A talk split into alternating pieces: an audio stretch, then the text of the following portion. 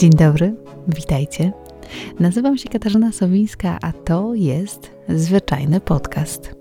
Odcinek dziesiąty, ten, w którym będę mówiła o porankach. O porankach, dlatego że jest to temat bliski mojemu sercu, bo o tyle, o ile nie trzeba nikomu specjalnie wyjaśniać tego, że poranki są ważne i że te pierwsze kilkanaście, kilkadziesiąt minut w ciągu naszego dnia ma wpływ na to, jak później ten dzień przeżywamy, to okazuje się, że choć w teorii to jest bardzo łatwe, no bo cóż tam trzeba, wystarczy się obudzić, jak na filmach, przeciągnąć w łóżku, potem wejść do czystej, pięknej jasnej kuchni, zaparzyć sobie kawę, no i wejść w świeżość poranka. To tyle w teorii, bo pytanie o to, jak to zrobić w praktyce, kiedy tak jak ja ma się dwoje małych dzieci, z których każdy musi trafić do przedszkola, z czego jeden w sumie może, często chce, drugi nie może i nie chce iść do tego przedszkola codziennie. E, te dzieci muszą zjeść śniadanie, no bo przecież w przypadku młodszego syna w przedszkolu będzie chleb z klemem, a z klemem to znaczy z masłem, a tego się przecież nie je. E, dzieci muszą zjeść śniadanie, potem zjeść witaminy, oczywiście trzeba je ubrać, no w ogóle namówić do wyjścia, samemu też dobrze byłoby się ubrać i jakoś do tej pracy wyjść. No i oczywiście zdążyć wszędzie na określoną godzinę. Więc jak to zrobić, żeby było w miarę w porządku? Ja mam kilka swoich y, sprawdzonych, takich, które sprawdzają się często, y, sposobów.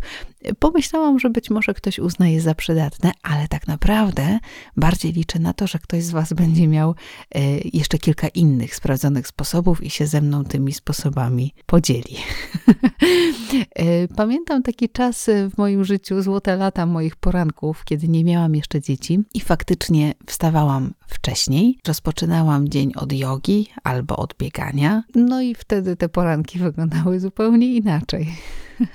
Naprawdę teraz trochę się tak rozmarzyłam, e, wspominając jak to wyglądało. Ja jeszcze wtedy jeździłam do pracy autobusem, więc jeszcze rano, jakoś to wspomnienie jest takie wiosenno-letnie, więc rano jeszcze szłam sobie niespiesznym krokiem e, na autobus. Miałam taką, wiecie, fajną wiosenną przechadzkę. Później jechałam do pracy, więc coś tam sobie w tym autobusie czytałam. Potem znowu miałam spacer do pracy albo jechałam do tej pracy rowerem. No więc fantastycznie. A z poranków ostatnich miesięcy pamiętam tą wielką ulgę, kiedy y, młodszy syn, który śpi z nami, przestał się budzić na moje poruszenie się. Bo kiedy wracałam do pracy po urlopie macierzyńskim, on budził się w tej samej sekundzie, w której ja otwierałam oczy, więc każdy mój poranek to był jakiś po prostu koszmar i armagedon i opanowałam oczywiście ubieranie się z dzieckiem na rękach, szykowanie śniadania, malowanie się, a nawet prostowanie włosów. Teraz mam już to szczęście, że, że nasz syn śpi troszeczkę dłużej, więc mi faktycznie udaje się wstać jako pierwszej. I to jest super moment, który ja bardzo, bardzo lubię, ale żeby on był dobry, to staram się do niego przygotować też wieczorem e, i wieczorem wieczorem zawsze sprzątam w salonie i sprzątam w kuchni, tak żeby móc wejść faktycznie do czystych pomieszczeń, bo kiedy tego nie zrobię z jakiegoś tam powodu, to nie lubię. Naprawdę nie lubię tych poranków, nie lubię tego, że jest bałagan, nie lubię, że trzeba coś umyć, jakiś garnek czy, czy kubek do kawy. Nie lubię takiego rozgardiaszu porannego i staram się nie dopuszczać do tego, żeby on był. Kiedy wstaję przed wszystkimi, idę do kuchni i tam, ponieważ jeszcze jestem w tym czasie takim e, jesienno-zimowym, e, zapalam świeczkę zawsze z jakąś drobną intencją. E, nic szczególnego. Najczęściej myślę sobie o tym, że chciałabym, żeby ten dzień był dobry, spokojny dla nas wszystkich, albo żeby udało się to wszystko, co sobie zaplanowałam, czy też zaplanowaliśmy. Mm, potem e, robię kawę i później powoli budzą się dzieci, albo te dzieci są przeze mnie budzone i staram się nie spieszyć.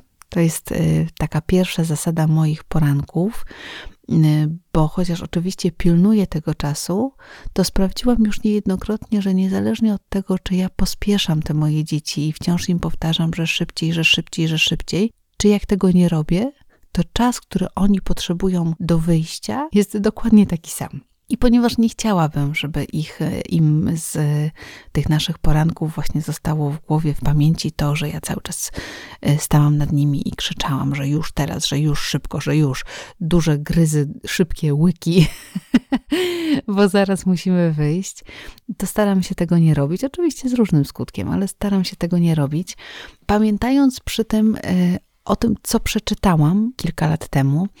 Nie pamiętam z kim był to wywiad. Wydaje mi się, że z jakimś psychologiem, który mówił o wychowywaniu dzieci i powiedział coś, co zrewolucjonizowało wtedy moje podejście do rodzicielstwa, bo on, pamiętam, że był to mężczyzna, powiedział, że coś takiego jak konsekwencja w wychowywaniu dzieci w ogóle nie ma racji bytu. Dlatego, że konsekwentne wychowywanie zakłada, że zawsze w każdej sytuacji na określone zachowanie rodzic reaguje w dokładnie taki sam sposób. A to jest niemożliwe, bo na naszą reakcję wpływa tyle czynników, że nie da rady za każdym razem reagować dokładnie tak samo. I na przykład mój syn uwielbia teraz pluć na lustro w przedpokoju. Oczywiście bardzo go to rozbawia, super zabawa. I ja, w zależności od tego, jaki mam dzień, czasem jestem super wyluzowaną mamą. I w sumie to mnie śmieszy, bo sobie stoi przed tym lustrem i tam pluje i sam jest ubawiony i uważa to za fantastyczną zabawę. A w inne dni, kiedy nie jestem już taką super wyluzowaną mamą, e, irytuję się, że on to robi, mimo że ja tyle razy go prosiłam, żeby tego nie robił i w ogóle co to jest za pomysł, plucie na lustro, kto go tak nauczył, nie wolno tak robić i tak dalej. Więc wracając do tych naszych poranków, staram się nie irytować, nie denerwować, i nie pospieszać moich dzieci, chociaż stosuję tą samą metodę od zawsze, czyli uprzedzam moich synów, że za moment będziemy wychodzić. Czyli krzyczę do nich na przykład z łazienki, że słuchajcie, powoli kończymy, za pięć minutek wychodzimy. No i kiedy udaje nam się już wyjść z tego domu, kiedy dzieci e, są zawiezione do swoich przedszkoli, ja wtedy mam to szczęście, że mam takie 20 minut dla siebie, bo jadę wtedy do pracy. Nie słucham radia, o czym już być może wiecie. Y, staram się wtedy posłuchać sobie czegoś, na co mam ochotę, czyli albo jakiejś muzyki, albo mantry.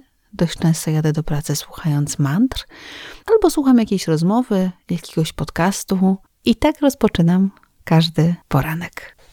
To, co mi pomogło w pracy nad tymi moimi porankami, mm, to są książki Agnieszki Maciąg, które ostatnio czytałam.